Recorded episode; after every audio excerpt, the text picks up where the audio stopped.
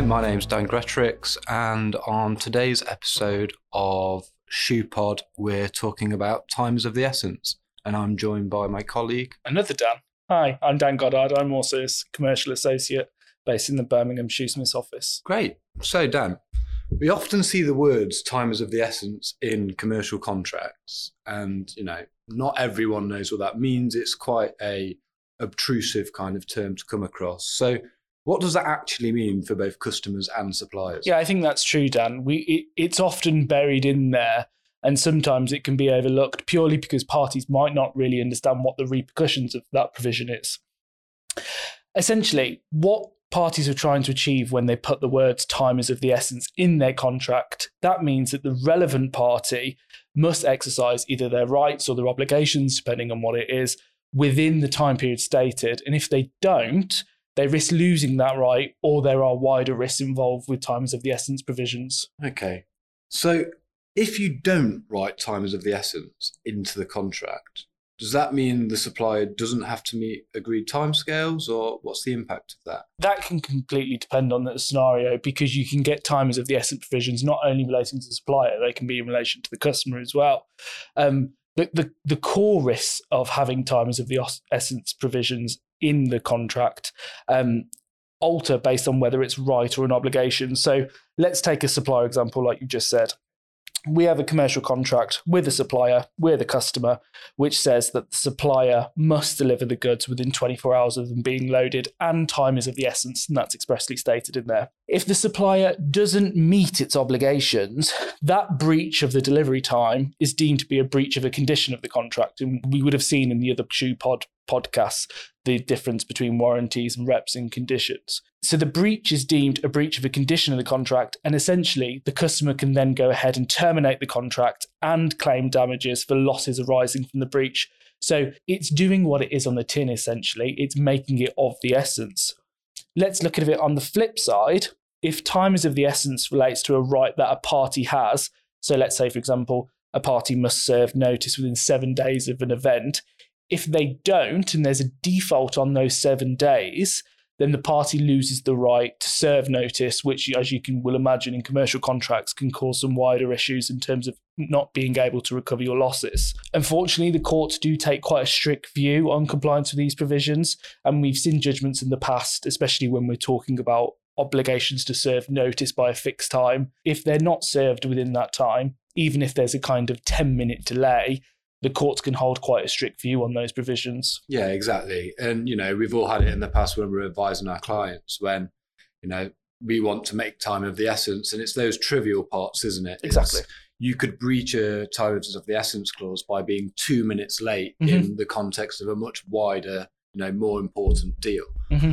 Um, so going back to that example of the supplier failing to deliver in time, is that an absolute rule or can there be exceptions? Again, that depends on the other terms of the contract. So let's take the, the supplier example we've said there.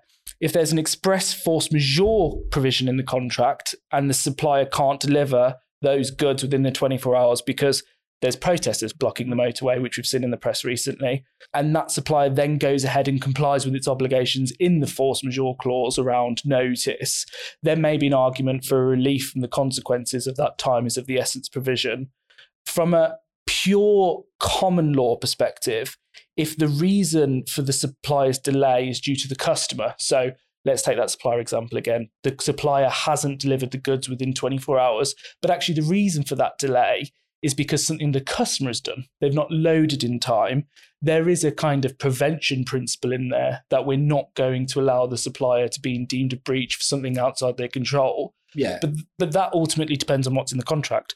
I mean, we can see draconian terms where they even exclude that provision that even if the reason for the delay is because of the customer, the supply is still in breach. So there's a whole kind of host of going through the entire contract and making sure we're not accidentally tripping ourselves up elsewhere. Yeah. And that kind of depends on what the contract's in relation to, doesn't it? Exactly. Because there's goods and services. So let's take an example of a design consultancy. If you need a customer to provide you with certain materials or certain kind of trademarks and what have you, it's impossible for you to then prepare that website mm-hmm. in accordance with the agreed timescales, mm-hmm. isn't it? Yeah, definitely. So taking obligations, because we've been primarily focusing on kind of suppliers and the obligations that time of uh, that time of the essence applies to. What would you typically say to a customer? So if you're advising a customer, what would you put in there in relation to time of the essence, in relation to obligations rather than the exercise of rights? It's making sure there's that protection there for the customer. So if you're trading on a supplier's terms, you can often see that payment is time is of the essence.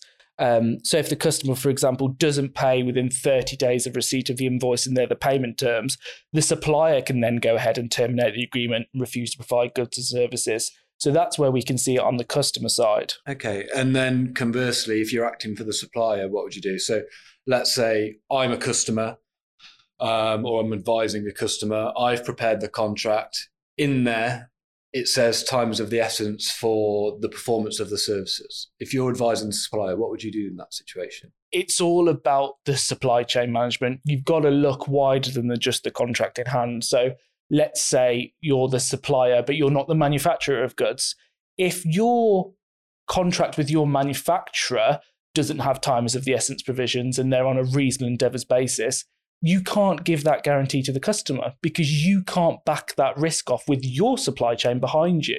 So it, it, it's all very well and good in looking at the contract in itself, but you need to do the wider uh, kind of due diligence on what do my supply chain contracts give? Because if I can pass a flow of risk down to you, which I know is backed off with what my supply chain says, then happy, I'm going to just flow that risk up and down.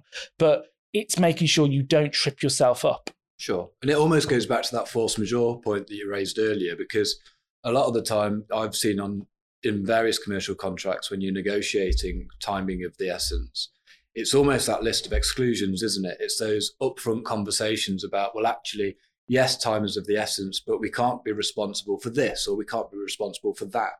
Um, so that's kind of, again, it goes back to force majeure and negotiating that and it's not just a boilerplate clause to kind of use in that kind of context. Definitely. It, it complete depends where you're sitting in that scenario. If this is a an agreement with a customer and this is one of a thousand agreements you may not be able to deviate from your position and you may not have the bargaining power to renegotiate your old terms.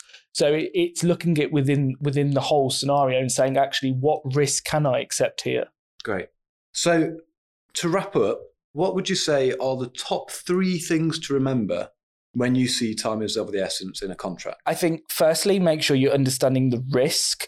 If there's a failure to comply, you run the risk of the contract being terminated as a breach of a condition, and then, secondly, being subject to a claim for damages. Um, secondly, the thing that point I just made there is understand your supply chain, dig out your other wider supply chain contracts, and see if you can provide timers of the essence provisions. Are you in ability to take that risk on because you can flow it up? Um, and that, that's really important if you are the supplier and you're providing third party goods and services. I think finally, I think it, it's about considering the other points in the contract as well. You can't look at it in isolation. So look at where you've got potential release from relief from sanctions elsewhere. Where are you on force majeure? How does it all tie in?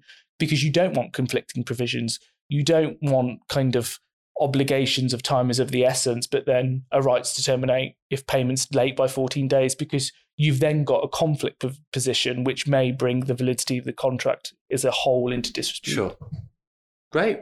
Well, I think that's kind of us finalised on this podcast, uh, talking about times of the essence. Thank you so, so much. Thanks, Dan.